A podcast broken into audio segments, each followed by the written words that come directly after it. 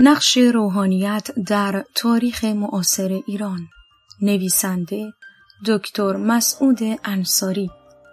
تولید و پخش فایل صوتی از کتابخانه اینترنتی آوای بوف.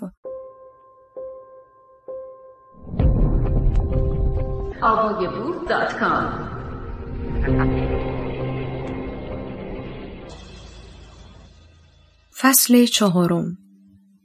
روحانیون و انقلاب مشروطیت. راوندی در کتاب تاریخ اجتماعی ایران می نویسد در انقلاب مشروطیت ایران اکثریت عظیمی از علمای تراز اول از رژیم استبداد موجود آن زمان طرفداری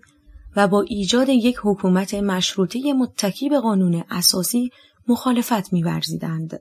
و تنها اقلیت ناچیزی از روحانیون از ایجاد حکومت مشروطه و قانون اساسی طرفداری می‌کردند.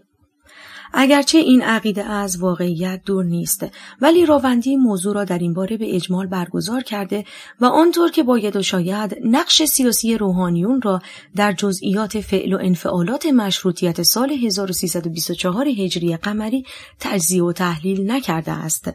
اما برخلاف راوندی کسروی در شرح اتحاد دو سید سید محمد تباتبایی و سید عبدالله بهبهانی در آغاز وقایع انقلاب کیفیت پشت کردن ملاها به مردم و مخالفت آنها را با ایجاد قانون اساسی به کرات ضمن تشریح وقایع سال 1325 بیان کرده است. کسروی در تشریح مخالفت طبقه روحانیون با انقلاب مشروطیت و قانون اساسی می نویسد به استثنای بعضی ملاهای جزء طبقه روحانیون تحت تأثیر ملاهای مقتدر تراز اول به طور کلی با ایجاد قانون اساسی در ایران مخالفت می‌ورزیدند.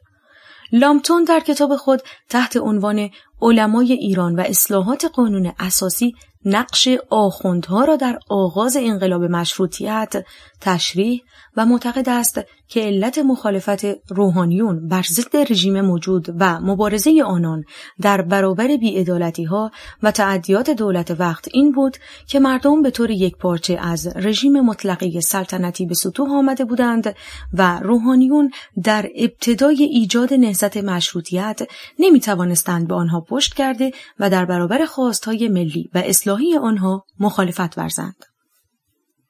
علی اصغر شمیم می نویسد محمد علی شاه با کمک درباریان و ایادی خود در میان طبقه روحانی در برانداختن اساس مشروطه میکوشید و دولت تزاری روز از آن دستگاه پشتیبانی می‌کرد. نگاهی به زندگی شخصی مذهبی و کیفیت شغلی ملاها و نقش اجتماعی و سیاسی آنها در دوره قاجاریه بر طبق نوشته های مشهورترین و معتبرترین نویسندگان آن زمان زمینه مناسبی برای شناخت چهره واقعی ملاها و هدفهای طبقاتی، شخصی و سیاسی آنها به شرح زیر به دست خواهد داد. در ده سال اول سلطنت سلسله قاجار اگرچه سیاست تقریبا از مذهب جدا و روحانیون مشغول بست و تقویت سازمانهای مذهبی خود بودند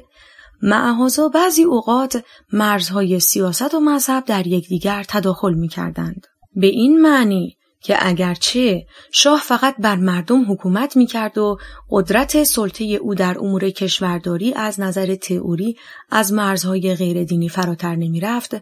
ولی در عمل او پادشاهی یک کشور اسلامی و حکمران ملت شیعه خوانده می‌شد. و لذا مسئولیت نگهداری از اسلام و ملت شیعه بر علیه خطرات بیدینی و سایر عواملی که موجبات تضعیف دین را فراهم می کردند اولین و مهمترین وظیفه او فرض شده و طبقه روحانیون بر خود فرض ذمه می دانستند که اگر شاه آنطور که باید و شاید به وظیفه مهم مذکور عمل نکرد مسررا او را به مسئولیت هایی که از این لحاظ دارد آگاه سازند. مفهوم تزمونی حالت مذکور و یا به عبارت دیگر مفهوم مخالف مسئولیت شاه در ایجاد اقدامات لازم به منظور نگهداری کشور اسلامی و ملت شیعه آن بود که دولت نمی توانست به طور کلی خود را از مذهب جدا کند و مسئولیت های عمومیش را در قالب امور دولتی و کشورداری به مفهوم خالص و بدون توجه به امور و موارد مذهبی انجام دهد و نه اینکه قادر بود به وجود طبقه روحانیون و خواستهای آنها بی بماند. بنابراین اگر شاه در انجام بزرگترین وظیفه اش که نگهداری از یک جامعه اسلامی و ملت شیعه بود غفلت میورزید طبقه روحانیون بر خود فرض ذمه می‌دانست با در دست گرفتن رهبری ملت داخل پرانتز که تنها مفهوم رهبری ملت شیعه را داشت شخصا وظایف مذکور را به مورد عمل بگذارد. اگرچه واقعی کشته شدن گریبایدوف سفیر روسیه به وسیله تحریک میرزا مسیح مجتهد پس از پایان دوره دوم جنگ های ایران و روسیه و انعقاد معاهده ترکمانچای در مخالفت با فتح علیشاه و همچنین وقایعی که در دهه سال 1287 به بعد در ایران اتفاق افتاد نمونه هایی از دخالت ملاها در امور دولتی بوده و مبین این واقعیت است که روحانیون معتقد بودند هر زمانی که دولت به بزرگترین وظیفهش که حفظ یک جامعه اسلامی و ملت شیعه است عمل نکرد آنها مجازند شخصا بر ضد دولت قد علم کرده و اقدامات لازم را انجام دهند. ولی نمونه بارز این فکر در زمان ناصرالدین شاه و در هنگام ایجاد واقعه معروف رژی رخ داد. بدین شرح که پس از آنکه در سالهای 1309 الی 1310 ناصرالدین شاه امتیاز تنباکو را به یک کمپانی انگلیسی واگذار کرد ملاها به عنوان نایب امام غایب در پاسخ خواستهای تجار و ملیون بر ضد اقدام دولت که معتقد بودند قصد دارد امتیاز تنباکو را به امپریالیست های بیدین واگذار کند قیام کردند و موفق شدند دولت را وادار کنند امتیاز مذکور را لغو سازد. دولت آبادی تحقیقات جامعی درباره طبقه روحانیون ایران به عمل آورده و در کتاب خود تحت عنوان طریقه معاصر یا حیات یحیی علما را به دو طبقه متمایز تقسیم کرده است. طبقه اول آنهایی که با جیرخاران دولت رابطه ای نداشته خود را از قضاوت در امور شرع برکنار می‌دارند و مذهب را آلت متاع شخصی و داشتن زندگی تجملی قرار نمی‌دهند. طبقه دوم روحانیونی که شور قدرت طلبی آنها بیش از اشتغال به خدمات خالص مذهبی است. این دسته از روحانیون برخلاف گروه اول معمولا در زمره جیرخاران دولت در میآیند و قضاوت در امور شرعی و یا اداری دادگاه های مذهبی را بر عهده می‌گیرند. روحانیون طبقه دوم معمولا صدور فتوا و میانجیگری بین مردم و حکومت را وظیفه خود می‌دانند.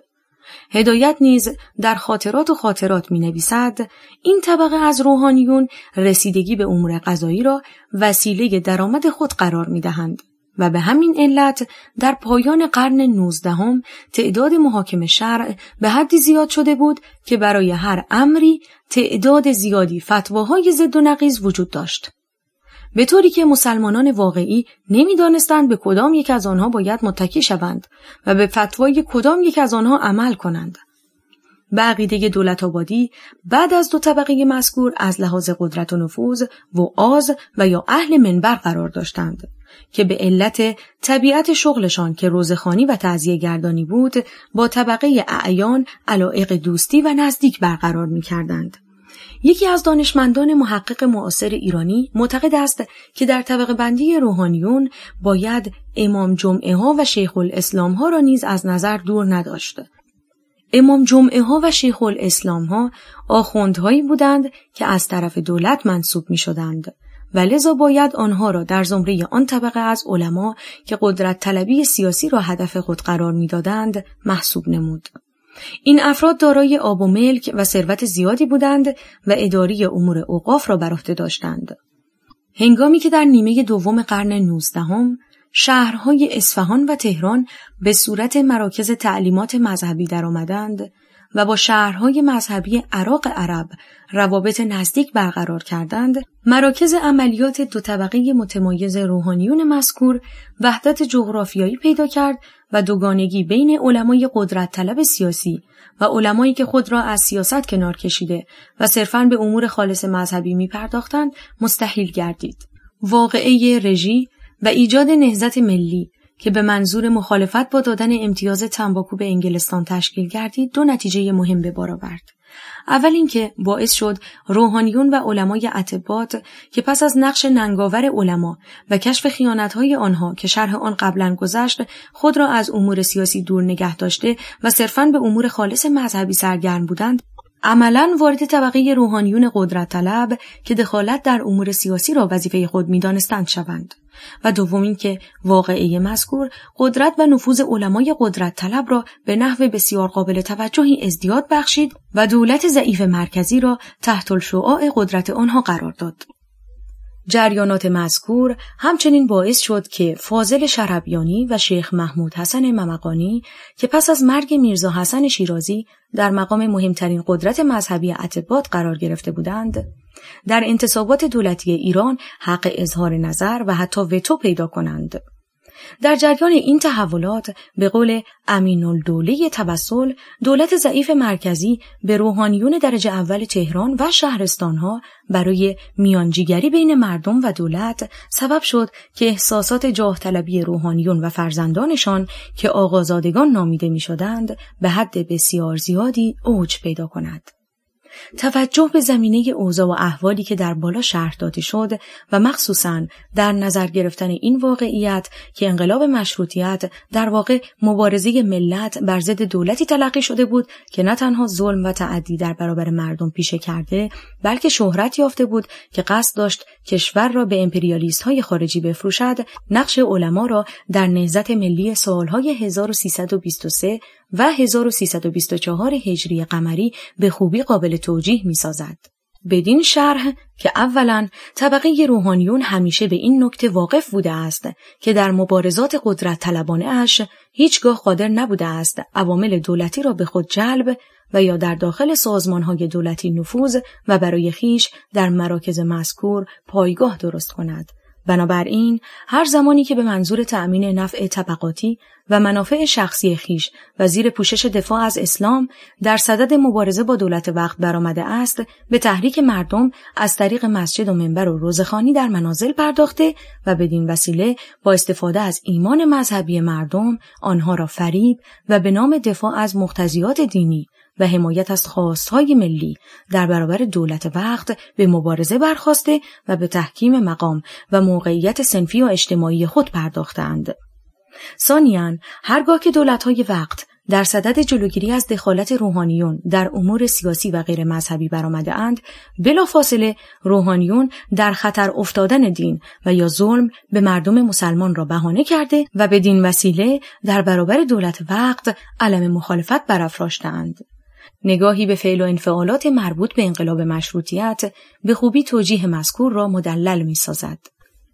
در سالهای 1323 الی 1324 بنابر آنچه که گفته شد و جزئیات آنها زیلن خواهد آمد طبقه روحانیون در اصل مخالف انقلاب مشروطیت بودند ولی از یک طرف تمایل ملی مردم در راه مبارزه با استبداد و حصول مشروطیت و از دیگر سو اقداماتی که دولت قاجار به منظور جلوگیری از قدرت طلبی های روحانیون به کار می برد، خواه و ناخواه آنها را مجبور کرد خود را از نظر ظاهری با مشروط خواهان همگام نشان داده و از نهزت ملی مشروطیت به نفع استحکام قدرت سنفی خود بهره گیری کنند.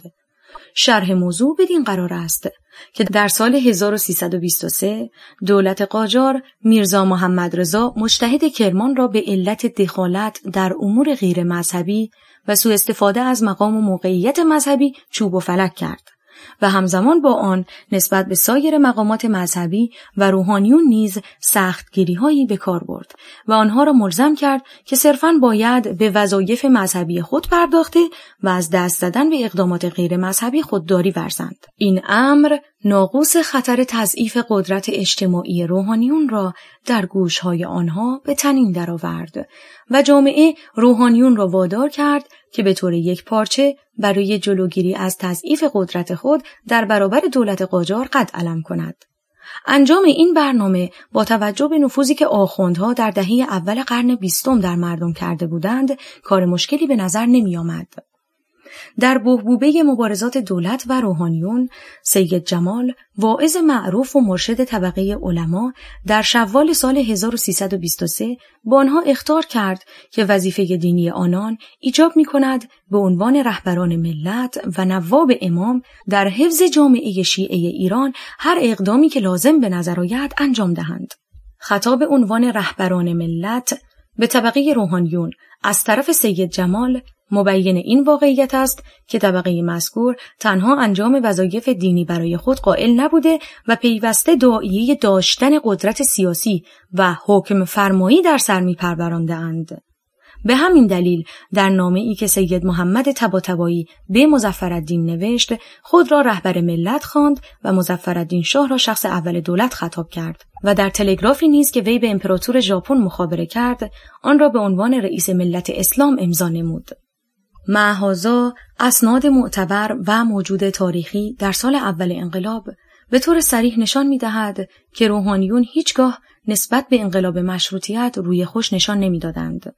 ولذا مردم مشروط خواه که در برابر دولت پایگاهی نداشتند پیوسته مشتهدین درجه اول تهران را در فشار قرار می‌دادند تا در راه نیل به مشروطیت با آنها همگامی نمایند و حتی در موارد عدیده روحانیون را در صورت عدم همکاری با انقلاب مشروطیت تهدید به مرگ می کردند. سید محمد تباتبایی و سید عبدالله بهبهانی از مجتهدینی بودند که دعوت مردم را در راه مبارزه با استبداد ایجاب کردند ولی برای مشروطه به شرحی که خواهد آمد تعبیر خاصی که متضمن حفظ منفعت آخوندها بود قائل شدند و دولت را برای تأسیس عدالتخانه تحت فشار قرار دادند و سید مرتضی آشتیانی سید محمد جعفر صدرالعلما و سید جمال الدین افجعی نیز از اقدامات آنها طرفداری کردند. نکته جالب در این بحث آن است که سید عبدالله بهبهانی پیشنهاد کرد به جای عنوان مجلس شورا عنوان عدالتخانه برای نمایندگان مردم انتخاب شود و سید محمد طباطبایی نیز سراحتا در ماه جمادی الاول 1324 در معروفترین نطق خود به جای تأسیس مجلس شورای ملی تقاضا کرد مجلس مشروعیه عدالتخانه تأسیس شود. برخلاف طبقه مذکور گروه دیگری از روحانیون درجه اول مانند سید ریحان الله، شیخ عبدالنبی، ملا محمد آمولی و سید احمد تباتبایی که جیرخار دولت بوده و با طبقه اعیان وابستگی هایی داشتند به خواستهای مردم پشت کردند و به طرفداری از دولت عین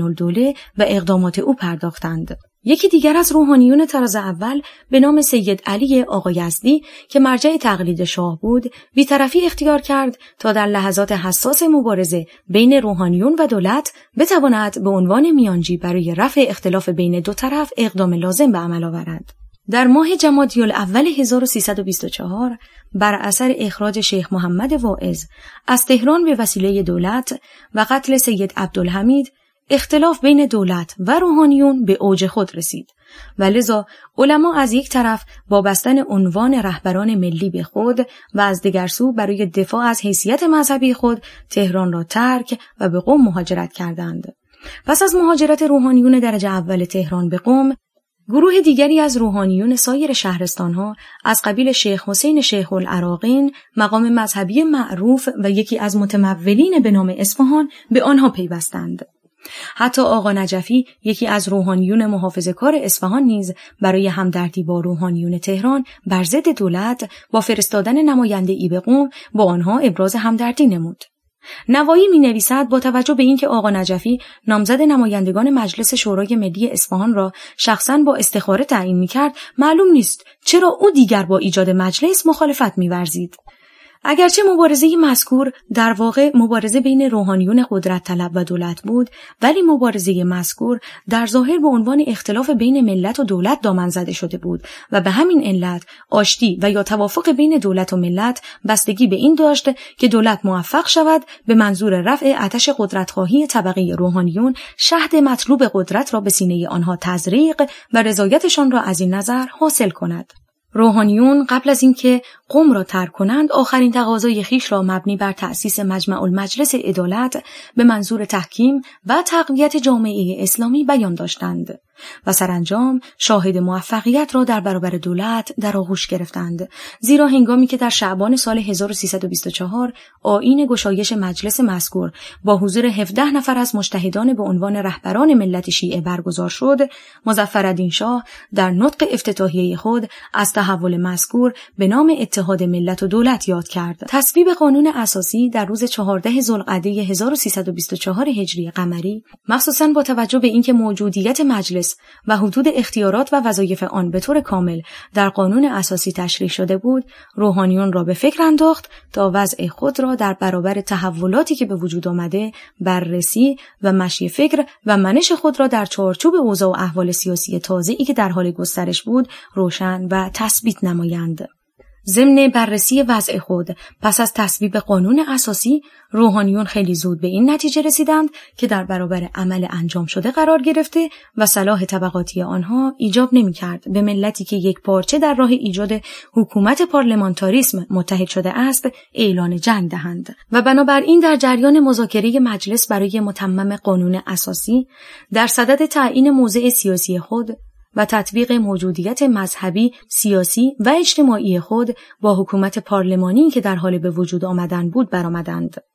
در ماهای جمادی اول و جمادی ثانی سال 1324 موقعی که روحانیون در قم بست نشسته بودند طرفداران قانون اساسی به حصول پیشرفت مهمی مبنی بر تغییر عنوان مجلس شورای اسلامی به مجلس شورای ملی در پیشنویس نهایی فرمان مشروطیت نایل شده بودند. پرسشی که در اینجا پیش می آید آن است که با روی کار آمدن رژیم فاشیستی ملایان در ایران و تعیین عنوان مجلس شورای اسلامی به جای مجلس شورای ملی روح پاک هزارها افراد ایرانی میهنخواهی که خون پاک خود را نصار نهال تازه پای مشروطیت ایران و ایجاد دموکراسی و آزادی خواهی کردند در بستر خاک چه حالی خواهد داشت؟ و پاسخ این پرسش را تنها تاریخ می‌تواند بدهد. دنیای ما چهار هزار سال تاریخ نوشته دارد و در این مدت حتی یک نمونه استثنایی نیز نشان نمی دهد که حکومت ظلم پایدار مانده باشد. حضرت علی علیه السلام میفرماید الولایت و یبقى مع الکفر ولا یبقى مع الظلم یعنی شهر ممکن است با کفر زنده بماند ولی با ظلم باقی نخواهد ماند اما آنچه که روح هر ایرانی پاک نهادی را آزار می دهد آن است که افراد این ملت ستم دیده هر تصوری را می توانست در مخیل ترسیم کنند. غیر از اینکه قربانی خود و نیرنگ روحانیون خونخوار خود قرار بگیرند. به هر حال به دنبال تصویب قانون اساسی 14 زیقدی 1324 مظاهر نارضایی طبقه روحانیون با قانون اساسی آشکارا در اعمال و رفتار آنها به منصح ظهور رسید. قبلا در ماه زیحجه 1325 گروهی از روحانیون موانعی در راه برگزاری انتخابات نمایندگان مجلسان در بعضی ایالات ایجاد کرده و در ماه محرم 1326 هنگامی که بحث درباره اصول متمم قانون اساسی آغاز شد شیخ فضل الله نوری با ایجاد طرح تازه‌ای آشکارا در برابر ملیونی که مشغول ایجاد طرحهای اصلاحی برای سر و صورت دادن به اوضاع آشفته کشور بودند علم مخالفت برافراشت.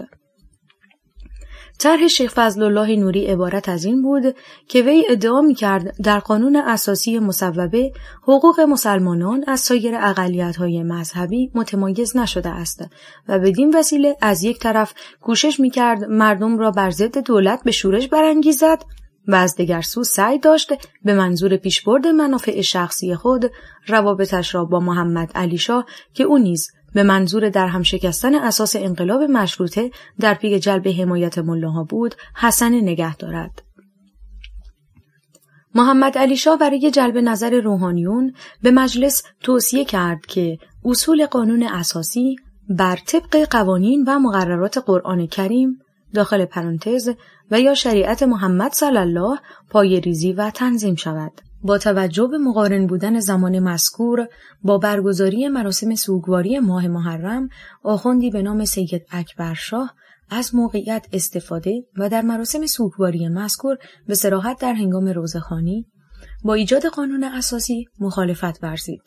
سپس سید اکبرشاه شیخ زین زنجانی و سید محمد تفرشی جانشین رقیب تازه درگذشته سید عبدالله بهبهانی و هشتاد نفر آخوند دیگر به عنوان مخالفت با قانون اساسی و ایجاد مشروطیت در حرم حضرت عبدالعظیم بست نشستند. با وجود اقدامات مذکور معهازا سید اکبرشاه و طرفدارانش نتوانستند توجه مردم را به خود معطوف کنند و در شورانیدن مردم بر ضد قانون اساسی کاری از پیش نبردند.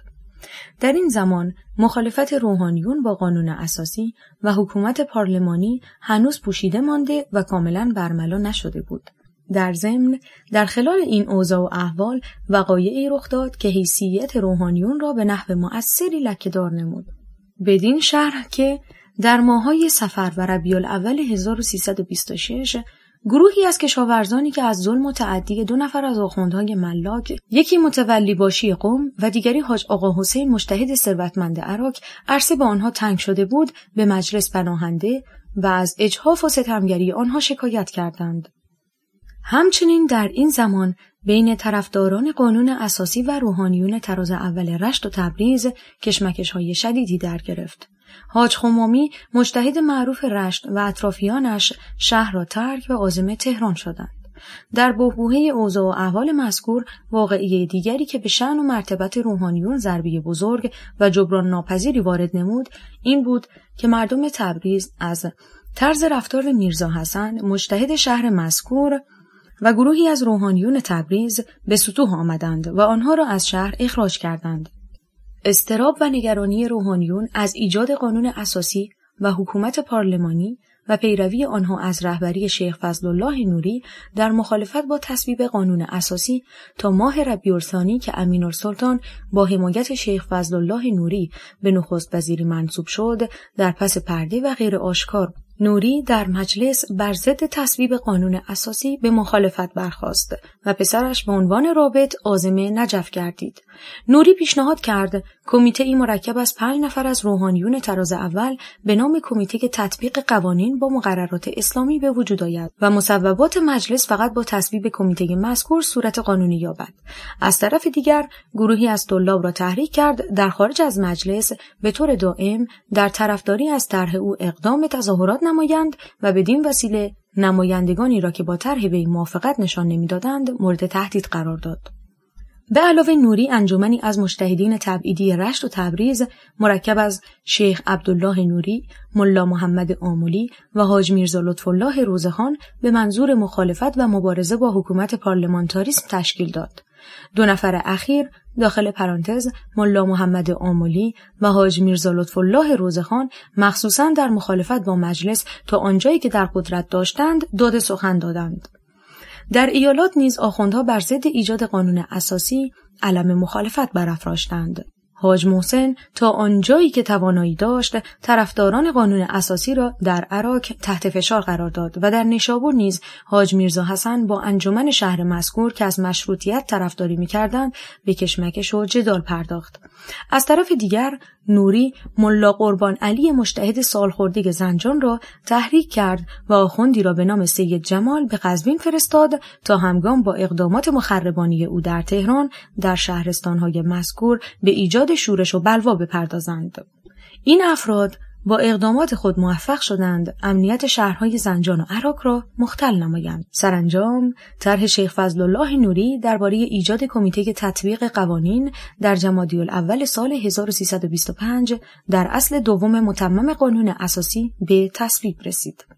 اما وی که هنوز از کسب موفقیت مزبور اختصاص مزیت مذکور به روحانیون در قانون اساسی مصوبه راضی نبود به اتفاق ملا محمد آمولی و حاج میرزا لطف الله و حرم حضرت عبدالعظیم وارد و به عنوان مخالفت با ایجاد قانون اساسی مصوبه در آنجا بست نشست. در ماه ربیع الاول سید محمد یزدی یکی دیگر از مشتهدین به نام و خطبای معروف آن زمان و افرادی که با حکومت مشروطه پارلمانی مخالفت می‌کردند ملحق شد و مبارزه دامنداری را بر ضد طرفداران قانون اساسی و همچنین پیروان فرقه بهایی آغاز کرد. در ماه سفر 1326 مجلس مزایای مربوط به تویول را ملغا کرد. این عمل خشم و تنفر عمیق افرادی را که تا آن زمان از مزایای مربوط به تویول استفاده می به شدت بر ضد مجلس تحریک کرد. مخالفت آخوندها با لغو سیستم تویولداری به وسیله مجلس نشان دهنده این واقعیت تلخ است که ضدیت آنها با ایجاد حکومت پارلمانتاریسم به این علت بود که میترسیدند اگر سیستم حکومت پارلمانی در ایران به وجود آید منافع و مزایای سنتی آنها از قبیل قضاوت در محاکم شرع و آیداتی که از این راه برایشان حاصل می‌شد از بین برود.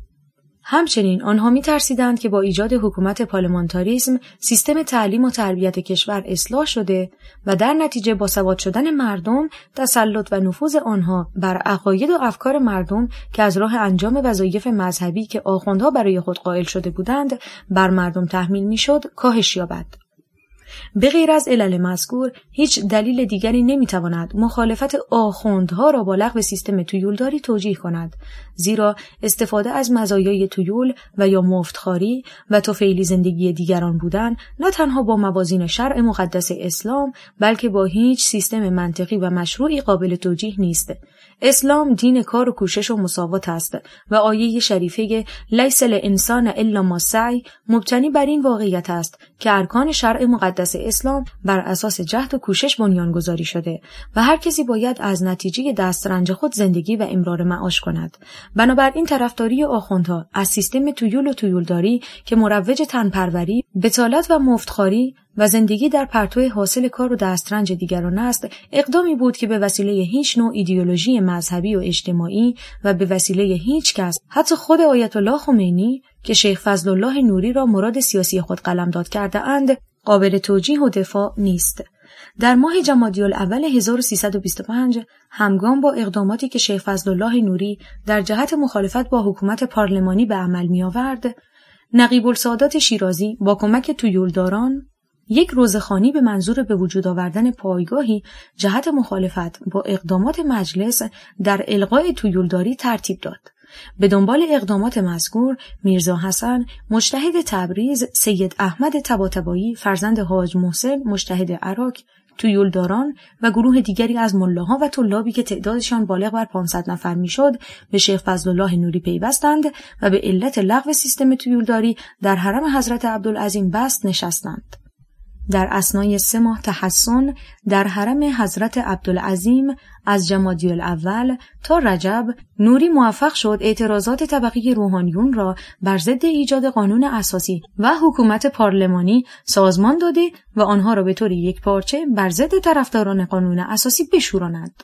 نامبرده اقدامات مذکور را به وسیله نامه های سرگشاده که از حضرت عبدالعظیم انتشار و توضیح میافت و به نام روزنامه شیخ فضل الله نامیده می‌شد انجام می‌داد. نامه های مذکور غالبا به وسیله خود شیخ فضل الله نوری و یا به دستور او تهیه می‌شد و بعضا نیز شامل نامه ها و تلگراف هایی بود که از طرف سید کاظم یزدی مرجع تقلید در نجف مرعجی از طرفداران مشروطیت آخوند خراسانی حاج آقا حسین فرزند حاج میرزا خلیل تهرانی و سید عبدالله مازندرانی به رشته تحریر در میآمد. اگرچه اعتراضات طبقه روحانیون شامل ایجاد مدارس دخترانه و اختصاص بودجه روزخانی برای تأسیس کارخانه ها و ایجاد صنایع اروپایی بود اما شیخ فضل الله نوری مدعی بود که ایجاد مجلس شورای ملی باعث ترویج آداب و رسومی خواهد شد که کفر و بدبینی را در بین افراد جامعه مسلمان اشاعه خواهد کرد. وی همچنین معتقد بود که چون طرفداران قانون اساسی معتقدند که قوانین و مقررات اسلامی به 1300 سال قبل تعلق داشته و با مقتضیات زندگی جدید کنونی قابل انتباق نیست. لذا مجلس شورای ملی سبب تحریف قوانین و مقررات اسلامی خواهد شد. همچنین نوری ادعا می کرد که ایجاد مجلس شورای ملی باعث استهزاء مسلمانان و اهانت به روحانیون، طرفداری از برابری حقوق سایر ملیتها و های مذهبی، ترویج فحشا و طرفداری از آزادی مطبوعات که با شرع مقدس اسلام مباینت دارد خواهد شد. شیخ فضل الله نوری اعلام کرده بود که هدف اصلی او از مبارزه بر ضد مشروطیت و قانون اساسی محافظت از سنگر اسلام بر ضد منافقین و بدعتگذاران در دین است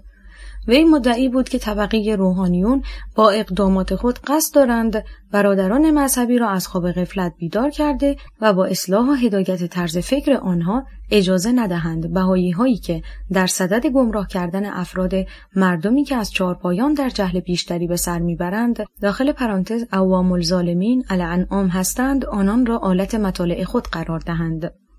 نوری به سراحت در مطالب خود اعلام داشت که روحانیون اجازه نخواهند داد اسلام ضعیف شده و قانون شرع مقدس تحریف و سوء تعبیر شود.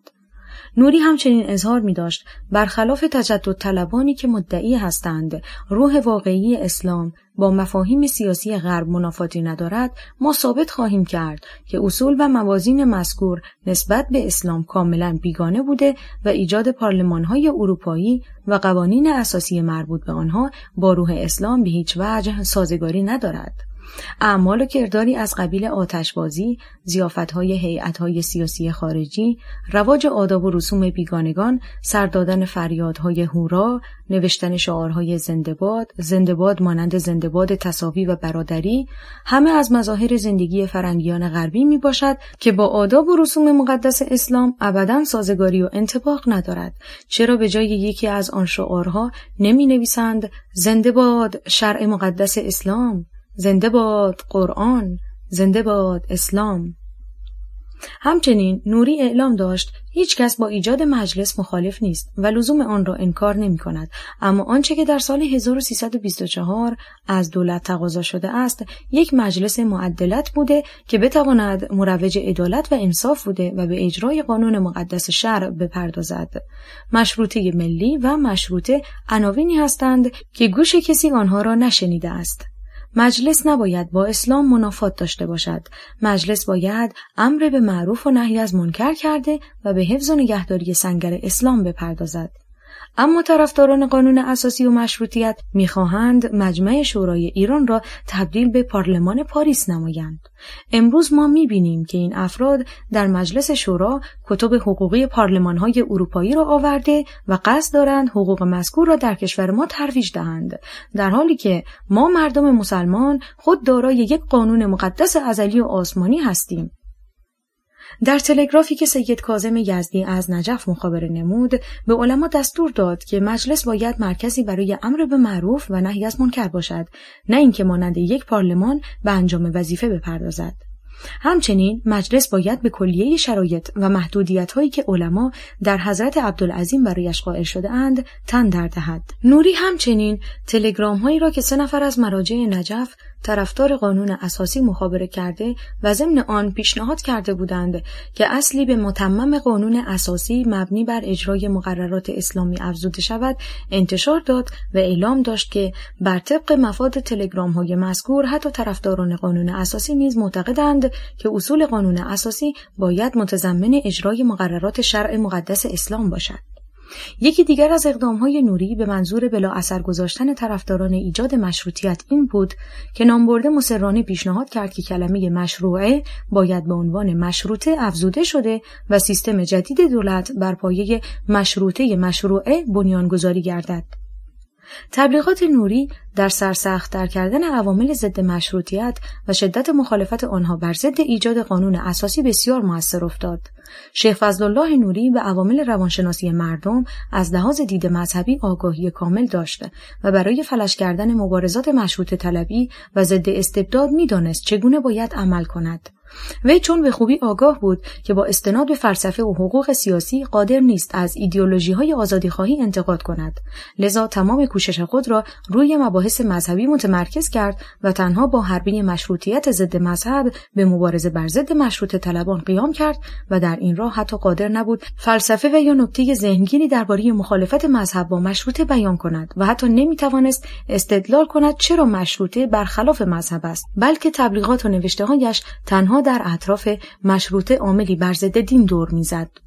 امروز اگرچه مدت در حدود هفتاد سال از پیروزی انقلاب مشروطیت میگذرد اما گویی روح شیخ فضل الله نوری که قصد داشت کشور را در جهل سیاه عقب ماندگی و فاشیست مذهبی نگه دارد در کالبد آیت الله خمینی به اصطلاح روانشناسان مکانیسم reincarnation را طی کند. آیت الله خمینی به شیخ فضلالله نوری خائن رسوایی که با عملیات ضد ملیش به روحانیت داغ ننگ زد عنوان شهید مظلوم می‌دهد و حتی در مسیر راندن کشور به خفقان فاشیستی از افکار وی سبقت می‌گیرد. در شرح مصاحبه ای که اوریانا فالاچی خبرنگار معروف ایتالیایی با آیت الله خمینی کرد نوشت که قبل از ملاقات خمینی افرادی که وی را به محل دفتر او هدایت می‌کرده اظهار داشتند که وی باید از ذکر کلمه دموکراسی نزد او خودداری کند زیرا خمینی به شدت نسبت به این کلمه تنفر میورزد.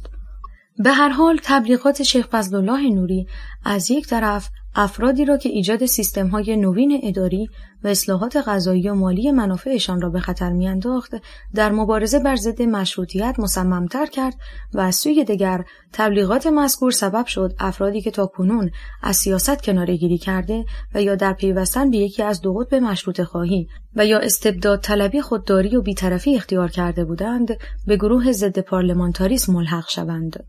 بدین ترتیب تاثیر محتویات و مطالب روزانه نوری اثر فوری و قاطع داشت و به زودی پیشوران و مغازهداران مذهبی و بسیاری از نمایندگان مجلس را تحت تاثیر قرار داد. بالاتر از همه مهمترین اثر تبلیغات نوری این بود که باعث شد مشروطیت از نظر مذهبی و از دید روحانیون تعبیر خاصی پیدا کند. بدین شرح که هم آن طبقه از تعداد بسیار قلیلی از مجتهدین درجه اول که به مزایای انسانی و اجتماعی ایجاد مجلس شورای ملی آگاه بوده و از مشروطیت طرفداری می‌کردند و هم آنهایی که به مناسبت مقتضیات سیاسی و بر اساس منافع شخصی به یکی از دو قطب مشروط طلب و یا استبدادخواه متمایل می شدند همه به طور یک پارچه تعبیر پارلمانتاریسم را از دید مذهبی قبول کرده و اصرار می‌ورزیدند که در مجلس شورای ملی باید گروهی آخوند وجود داشته و در برابر مسببات مجلس حق وتو داشته باشند. همچنین کلیه آخوندها اعم از موافق و یا مخالف مشروطیت معتقد شدند که حتی با وجود ایجاد سیستم پارلمانتاریسم و به وجود آمدن مجلس شورای ملی و قانون اساسی آزادی مطبوعات باید محدود بماند و هیچ نوع تغییر و یا اصلاحی نیز نباید در سیستم غذایی و یا فرهنگی دستگاه دولت به وجود آید. یکی از موثرترین تبلیغات نوری این بود که علما و روحانیونی که خود را از سیاست کنار کشیده بودند بر ضد پارلمانتاریسم تحریک و آنها را در صف مخالفان ایجاد مشروطیت و قانون اساسی درآورد. بزرگترین دلیل این امر اقدامات مراجع نجف بر ضد مشروط طلبان ایران است که در تاریخ و نوشته های مربوط به انقلاب مشروطیت ذکری از آن به میان نیامده و حائری از این موضوع ابراز تأسف کرده است.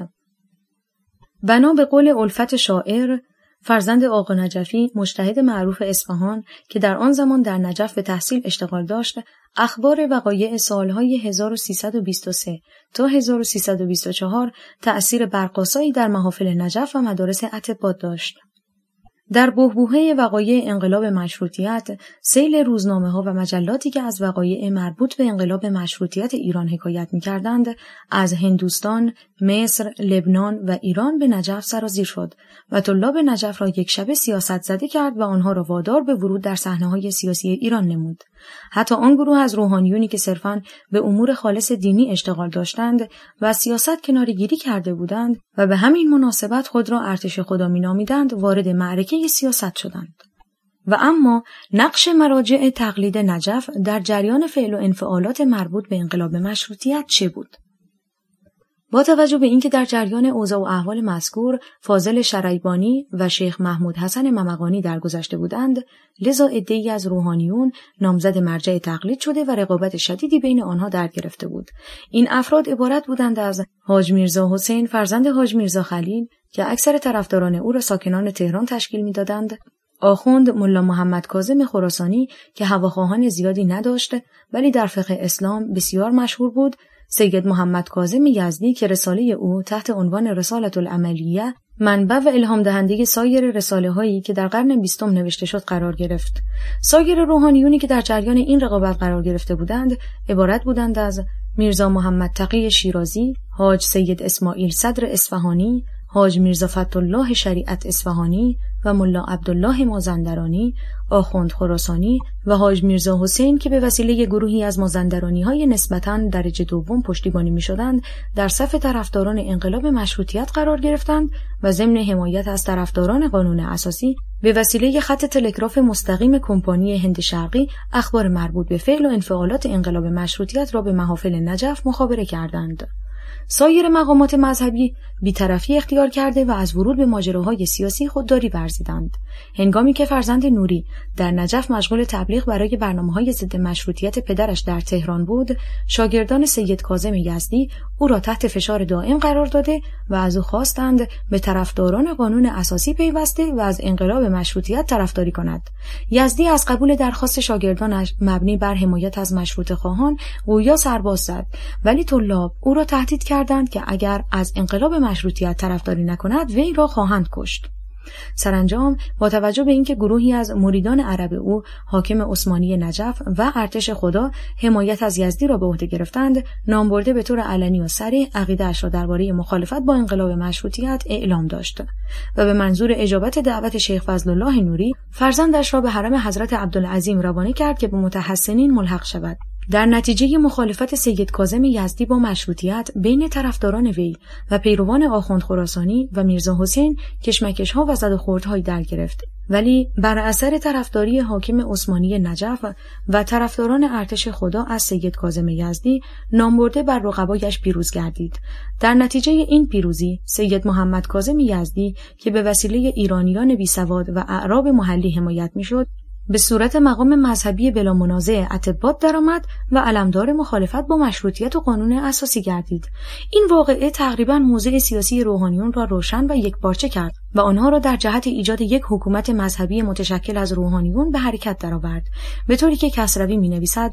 پس از ایجاد این واقعه هر روز هزاران نفر ایرانی و عرب به سید محمد کاظم یزدی اقتدا و پشت سرش نماز میگذاردند. در حالی که تنها در حدود سی نفر با آخوند خراسانی اقتدا و پشت سر او نماز روزانه میگذاردند. از شرح کلیه اوضاع و احوال فوق می توان استنتاج منطقی کرد که موفقیت شیخ فضل الله نوری در سازمان دادن گروه های مخالف ضد مشروطیت و طرفداری او از محمد علی شاه و حکومت استبدادیش در سال 1325 و ابتدای سال 1326 به اندازی شاهکار او در ایجاد نهادهای مذهبی در پوشش مصالح مردمی و اجتماعی که منجر به تحکیم مبانی قدرت سیاسی روحانیون شد موثر نبود. در بهبوهه این جریان هنگامی که هنوز شیخ فضل الله نوری در تحسن حضرت عبدالعظیم به سر می برد امین همکار و متحدش که با کمک و موافقت وی به صدارت رسیده بود مقتول شد. و این موضوع مخصوصا روش غیر ثابت شاه که یک روز دست حمایت به سوی روحانیون دراز و به طرفداران مشروطیت پشت و دیگر روز نسبت به مشروط طلبان روی موافق نشان می‌داد باعث وقفه در پیشرفتها و موفقیت‌های سیاسی نوری گردید. به هر حال قتل امین السلطان باعث شد که شاه رجال و طبقه اعیان کشور فوراً به طرف طرفداران قانون اساسی متمایل و نسبت به آنها دست دوستی دراز کردند و روحانیون را به حال خود رها کردند.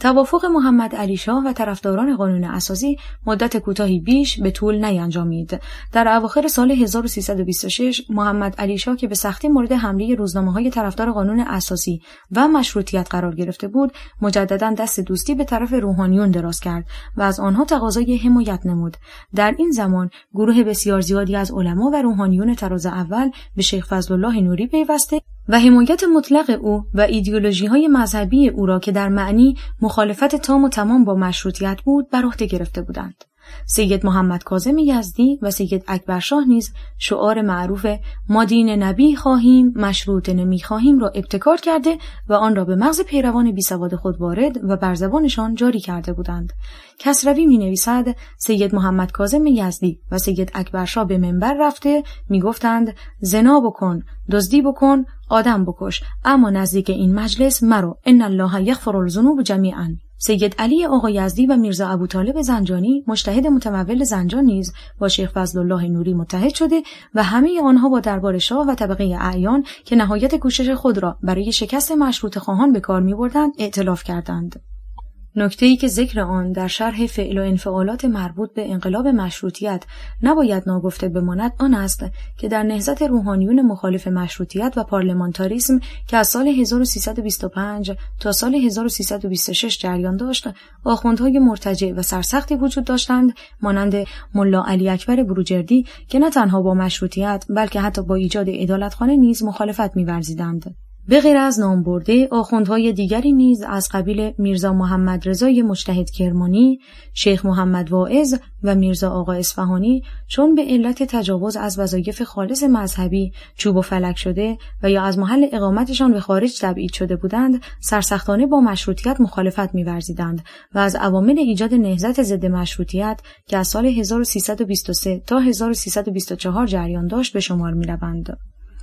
در زیقده 1326 ارازل و اوباش تهران در حالی که مشروبات الکلی استعمال و از حال طبیعی خارج بودند در توبخانه تظاهراتی بر ضد مشروطیت و پارلمانتاریسم برپا کردند که جمعی از روحانیون برجسته و درجه اول نیز در آن شرکت کرده بودند. شرکت روحانیون برجسته تهران در تظاهرات مذکور قبیه ترین ننگی است که به روحانیت شیعهگری در ایران زده است. علی اصغر شمیم می نویسد روحانیون مستبد مشروطیت را دین مزدک اعلام کردند و مشروط طلبان را بابی گفتند و ریختن خون و بردن مال آنها را بر مسلمین حلال فتوا دادند. تمام شهر در حال تعطیل بود و تمام دکانها بسته شده بود. اشرار و الوات که عده آنها به چندین هزار نفر می رسید به غارت و مجروح و مقتول کردن مردم بیگناه دست زدند و سپس یا کشته و یا اقلا مجروح نمودند.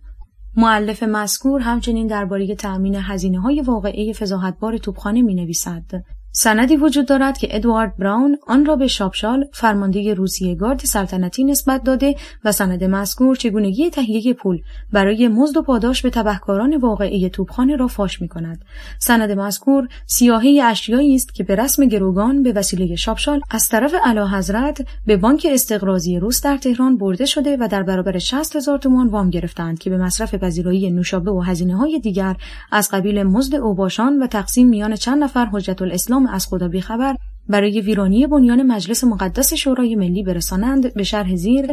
یک نشان و تمثال شخصی علا حضرت پنج هزار تومان. دو زر و زیور علا حضرت ملکه جهان داخل پرانتز ملکه ایران بیست هزار تومان. سه سه تسبیح مروارید بیست هزار و سیصد تومان. چهار سه یا چهار قطع جواهر دیگر پانزده هزار تومان. جمع شست هزار و سیصد تومان.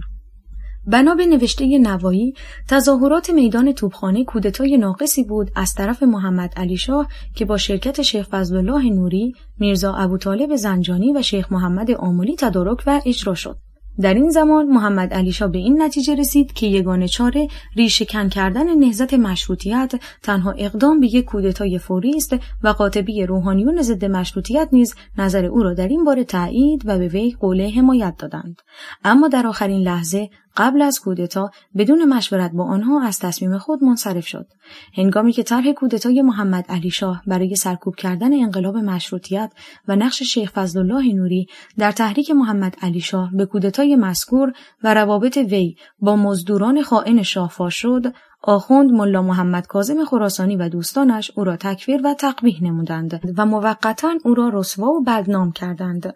بعد از شش ماه محمد علی شاه مجددا تصمیم به قلع و قمع نهضت پارلمانتاریسم و تخریب مجلس کرد. در این زمان میرزا هاشم، میرزا حسن مشتهد و ملتزمینش به تبریز مراجعت و کلیه آخوندهای تبریز را به طرف استبداد طلبان تبلیغ و متمایل کردند. و سپس نهزتی به نام انجمن اسلامی تشکیل دادند. انجمن مذکور بلافاصله پس از تشکیل اعلامیه هایی مبنی بر وجوب جهاد صادر و اعلام داشت چون رافزین به عنوان طرفداری از قانون اساسی و پارلمانتاریسم در صدد نابودی اسلام هستند بر همه مسلمانان واجب است که به منظور دفاع از دین خود برای جهاد آماده شوند. انجمن دیگری نیز به نام انجمن آل محمد به وسیله و به رهبری آقا ابوالقاسم طباطبایی فرزند یکی از مجتهدین مشروط طلب تشکیل و شعار خود را آل محمد مشروط نمی‌خواهد اعلام داشت. پس از تشکیل انجمن مذکور شیخ فضلالله نوری بلافاصله حمایت خود را از آنان اعلام کرد. در این لحظه که محمد علی شاه با تصمیم قاطع در صدد ریشهکن کردن مشروط طلبان و تخریب مجلس شورای ملی برآمده بود از میرزا ابوطالب زنجانی خواست به وسیله استخاره تعیین کند که آیا حمله به مجلس و نابود کردن آن صلاح است یا نه. میرزا ابوطالب زنجانی در این باره به استخاره پرداخت و نتیجه استخاره را به این شرح به محمد علی شاه اعلام داشت. در این باره اقدام جایز و اگرچه ممکن است در بد و امر ناراحتی ها و آشوب هایی به طور موقت به وجود آید ولی پیروزی نهایی حتم و مسلم است.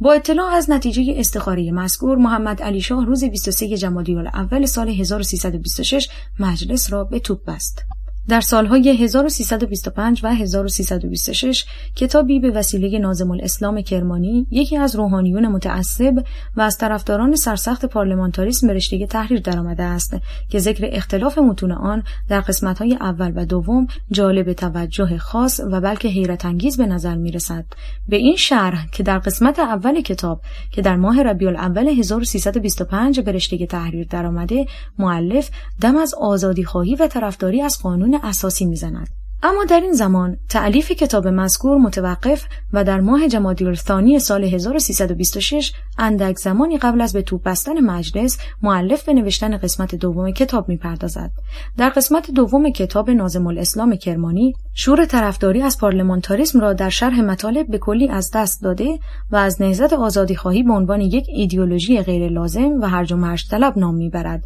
که به وسیله تحصیل کرده های نامسلمان پایگذاری شده و هدفش برهم زدن نظام اجتماعی و ایجاد آشوب و ناامنی و هرج و مرج است. در این زمان نازم الاسلام کرمانی به طور سریح اظهار عقیده کرده است که قریبا امام غایب ظهور خواهد کرد.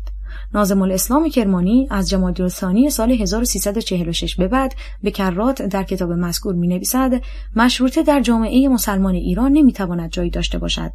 و همه افراد مردم با مشروطیت مخالف بوده و نسبت به آن بدبین هستند. در نیمه جمادی الثانی 1327 در حالی که امام جمعه های تهران خوی در کنار محمد علی شاه قرار گرفته بودند وی اعلام داشت که مجلس را به مناسبت نگهداری اسلام تعطیل کرده و در زمان مناسب مجددا آن را خواهد گشود. نازم الاسلام کرمانی با توجه به مشی فکریش در این زمان نوشته است که این اقدام ناسواب بود و شاه نباید دست به چنین عملی می‌زد. اما در شوال سال 1326 نویسنده از اقدام محمد علی شاه در به توپ بستن مجلس طرفداری و می نویسد در شهر تهران که 300 هزار نفر جمعیت دارد به زحمت می توان تعداد هزار نفر طرفدار مشروط پیدا کرد.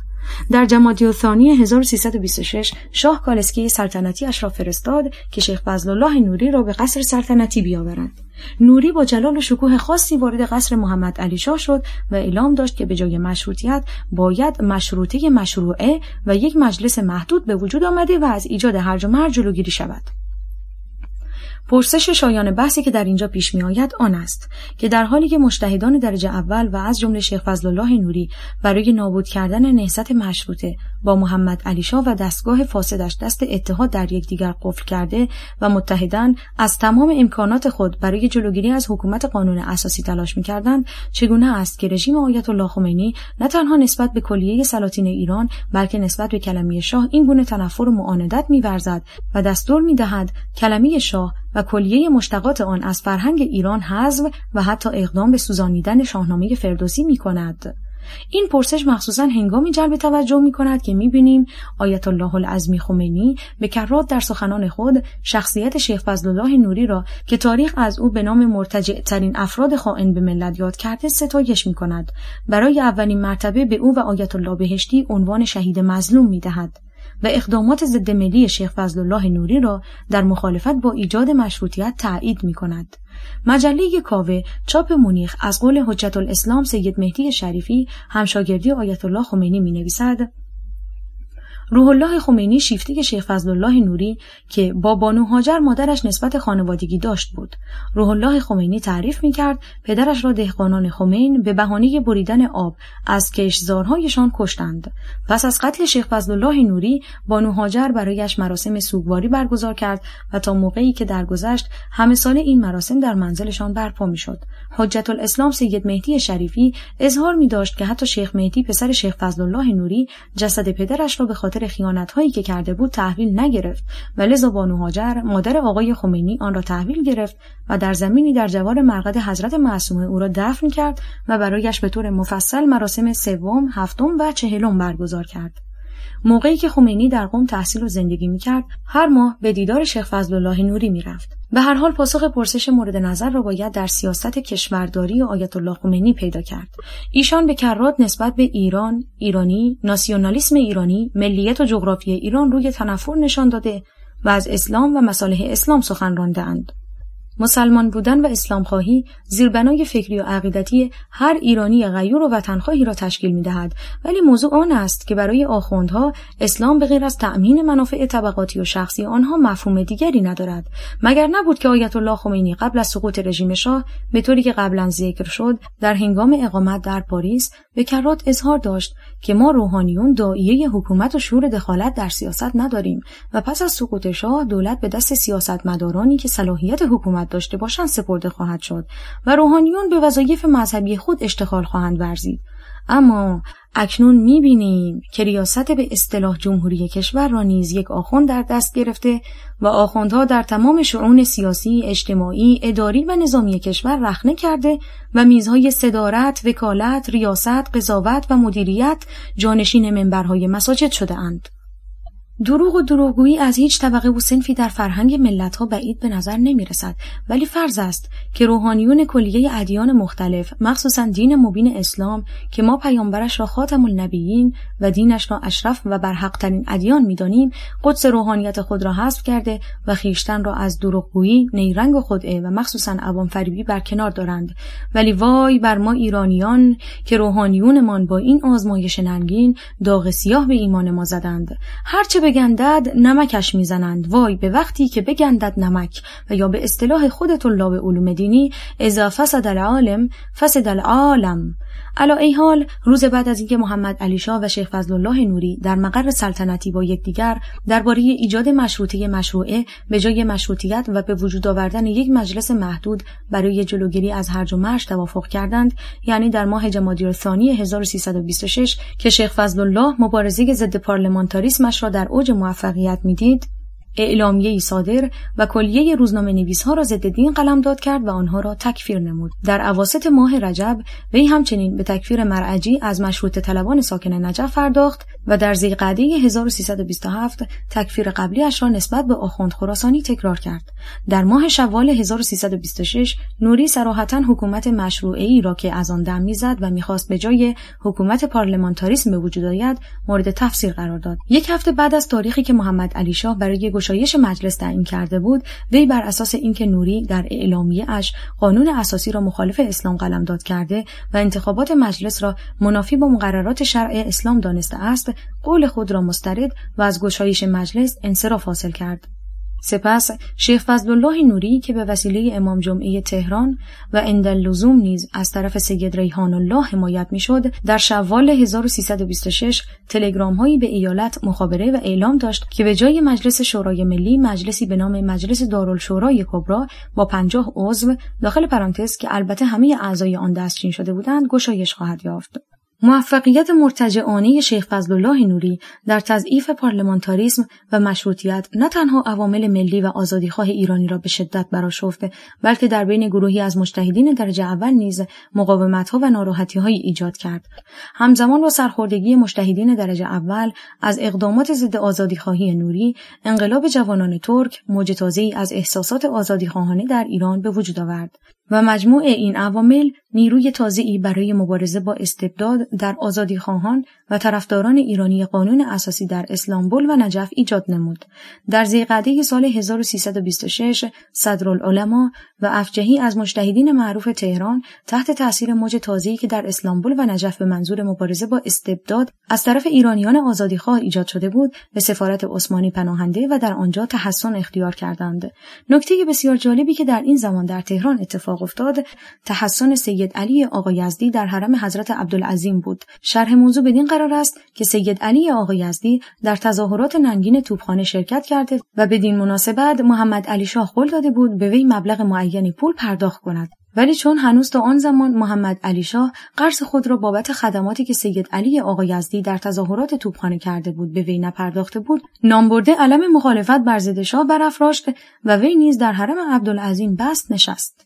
شیخ فضل الله نوری بلافاصله در صدد جلوگیری از موج تازه مخالفتی که بر ضد سیستم مشروعه پیشنهادیش آغاز شده بود برآمد و قول داد تا جان در بدن دارد با ایجاد مشروطیت و حکومت پارلمانتاریسم مخالفت و از تحقق آن جلوگیری خواهد کرد. اقدامات و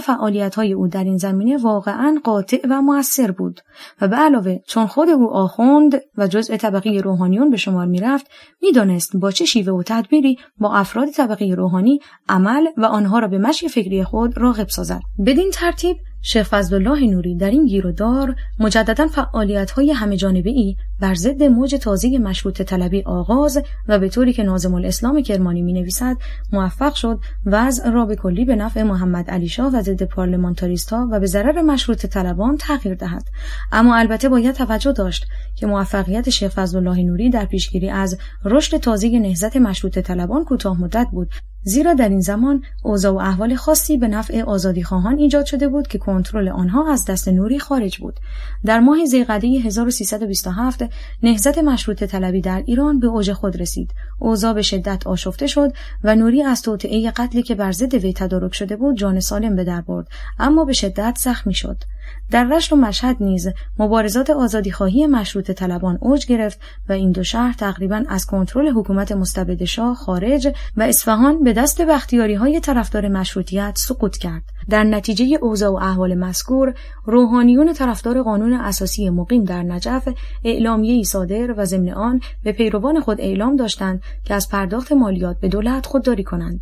این موضوع مورد مخالفت سید کاظم یزدی که از مخالفان سرسخت مشروطیت بود قرار گرفت و وی به مردم توصیه کرد به آن وقعی نگذارند. اما چون نفع سیاسی و مادی مردم هر دو در اجرای اعلامیه نجف بود طبعا توصیه سید کاظم یزدی را رد کردند. هنگامی که مبارزات آزادی خواهی و ضد استبداد در تهران و ایالات به درجه غیرقابل کنترل رسید و تقریبا کلیه طبقات مردم را علیرغم مخالفت روحانیون در بر گرفت گروهی از روحانیون که تشخیص دادن قادر به کنترل اوضاع و احوال نیستند بلافاصله چهره خود را تغییر و به طرفداری از مشروط طلبان و آزادی خواهان برخواستند شرح موضوع بدین قرار است که قبلا آقا ابوالقاسم طباطبایی موافقت کرده بود در ازای دریافت مبلغ معینی پول نقد با صدرالعلما تماس حاصل کرده و وی را قانع سازد که از تحسن سفارت عثمانی در تهران خارج شود. ولی در ذیقعده 1327 در نتیجه پیش آمد اوضاع و احوال تازه‌ای که حاکی از افق موفقیت آزادی خواهان بود از این کار منصرف و اگرچه مبلغی به مراتب بیش از آنچه که خود برای انجام این امر تقاضا کرده بود به وی پیشنهاد شد ولی نام برده از انجام این مأموریت خودداری ورزید. اما تغییر قطعی و اساسی در موضع مشروط خواهان و استبداد طلبان و مبارزات آنها بر ضد یکدیگر در ماههای سفر و ربیع اول سال 1327 به ظهور رسید. بدین شرح که در این زمان آقا ابوالقاسم طباطبایی به سعدالدوله نخست وزیر وقت اعلام داشت که مردم تصمیم گرفتهاند سیستم مشروطیت و پارلمانتاریسم را مجددا زنده کنند و هر نوع کوششی در راه مخالفت با خواستهای مردم و خونسا کردن اهداف ملی آنها بیفایده است. تغییر وضع نیروهای آزادیخواهان و استبداد طلبان و موفقیت مشروط طلبان بر مرتجعین استبداد طلب در این زمان همچنین باعث شد که سید ریحان الله که نزدیکترین همکار شیخ فضل الله نوری در مخالفت با آزادی خواهان مشروط طلب به شمار می‌رفت. و زیر تلگرام های او را امضا می کرد در ماه ربیع الاول سال 1327 به طور ناگهانی به حرم حضرت عبدالعظیم وارد و به روحانیونی که در حرم مذکور بست نشسته بودند بپیوندد. سپس به منظور پاک کردن چهره سیاسی خود از داغ ننگی که قبلا به علت همکاری با شیخ الله نوری به آن زده شده بود فتوایی صادر و از مجلس طرفداری کرد. میرزا مصطفی آشتیانی نیز به تابعیت از آخوندهایی که چهره خود را تغییر و به طرفداری از مشروط طلبان پرداخته بودند وارد حرم حضرت عبدالعظیم شد و در آنجا تحسن اختیار کرد. یکی از فرزندان نوری به نام شیخ مهدی که از مشروط طلبان حمایت می‌کرد به طور علنی اقدامات پدرش را در مخالفت با آزادی خواهان تقبیح کرد و نوری که تمام وجودش به ننگ و رسوایی کشیده شده و اقدامات مذبوحانه اش در مخالفت با مشروطیت به بنبست رسیده بود اعلام داشت که ریختن خون میرزا مصطفی آشتیانی به علت بست نشستن در حرم حضرت عبدالعظیم مباه و بدین وسیله دستور قتل وی را صادر نمود. در ربیع الثانی 1327 کار به جایی رسید که امام جمعه تهران نیز به پیروی از محمد علی شاه موافقت خود را با نهضت مشروط خواهی اعلام داشتند. به دنبال اقدام مذکور حکم اخراج شیخ فضل الله نوری از تهران به وسیله شاه صادر اما به مورد اجرا در نیامد و لغو گردید. بنا به نوشته ناظم الاسلام کرمانی در این زمان تنها گروهی از مردم بی اطلاع و ملاهای احمق به مخالفت با پارلمانتاریسم و مشروطیت ادامه می‌دادند. در ماه جمادی الاول 1327 محمد علی شاه در زمانی که خیلی دیر شده بود به طرفداران قانون اساسی تسلیم و علیرغم نیات شیخ فضل الله نوری قول داد که طرح شیخ فضل الله نوری را مبنی بر ایجاد یک شبه مجلس با وظایف و اختیارات محدود زیر پا بگذارد و با ایجاد یک پارلمان به مفهوم واقعی موافقت کند. در 27 ماه جمادی ثانی 1327 محمد علی شاه که واقعیت چهره ضد مردمی خود را به خوبی در جریان انقلاب مشروطیت نشان داده بود از سلطنت خلع گردید. پس از پیروزی خواهان و گشایش مجلس شورای ملی ملاهای ضد مشروطیت یا خود را مخفی کردند و یا آن گروه از ملاهایی که فرصت شناسی کرده و چهره سیاسی خود را در موقع مناسب تغییر داده بودند پناهنده و در منازل آنها پنهان گردیدند. میرزا مسعود شیخ الاسلام قزوین حاج خمامی مشتهد رشت و پیروانش شیخ احمد فومنی و بهرالعلمای رشتی به وسیله مشروط خواهان دستگیر و به قتل رسیدند. میرزا هاشم مشتهد تبریز دستگیر و اعدام شد. ادوارد براون می نویسد هنگام اعدام میرزا هاشم مبلغ هزار پوند پول نقد از جیبهای وی کشف شد که دولت آن را ضبط کرد. اگر این مبلغ به تومان محاسبه شود در حدود سی هزار تومان خواهد شد که داشتن سی هزار تومان پول نقد در آن زمان یعنی در حدود هفتاد سال پیش بسیار قابل توجه است. کسروی نیز می نویسد میرزا هاشم مشتهد تبریز صندوق اعانه ای را که در اختیارش بود مال شخصی میپنداشت. با کنسول روس محرمانه ملاقات می‌کرد. خود به تنهایی به دیدن ولیعهد می‌رفت و با او گفتگو مینمود و در برابر گرفتن پول از ولیعهد به او قول داده بود که جنبش مشروطیت را خاموش سازد. هنگامی که به گفته های کسروی درباره این مشتهد توجه می‌کنیم داشتن مبلغ سی هزار تومان پول نقد در جیبهای وی عجیب به نظر نمیآمد. ملا قربان علی مجتهد زنجان نیز دستگیر و به مناسبت کبر سن موافقت شد از زنجان تبعید شود ولی نامبرده در راه زنجان به محل تبعید درگذشت. شیخ فضل الله نوری نیز دستگیر و پس از محاکمه در رجب سال 1327 به دار مجازات آویخته شد.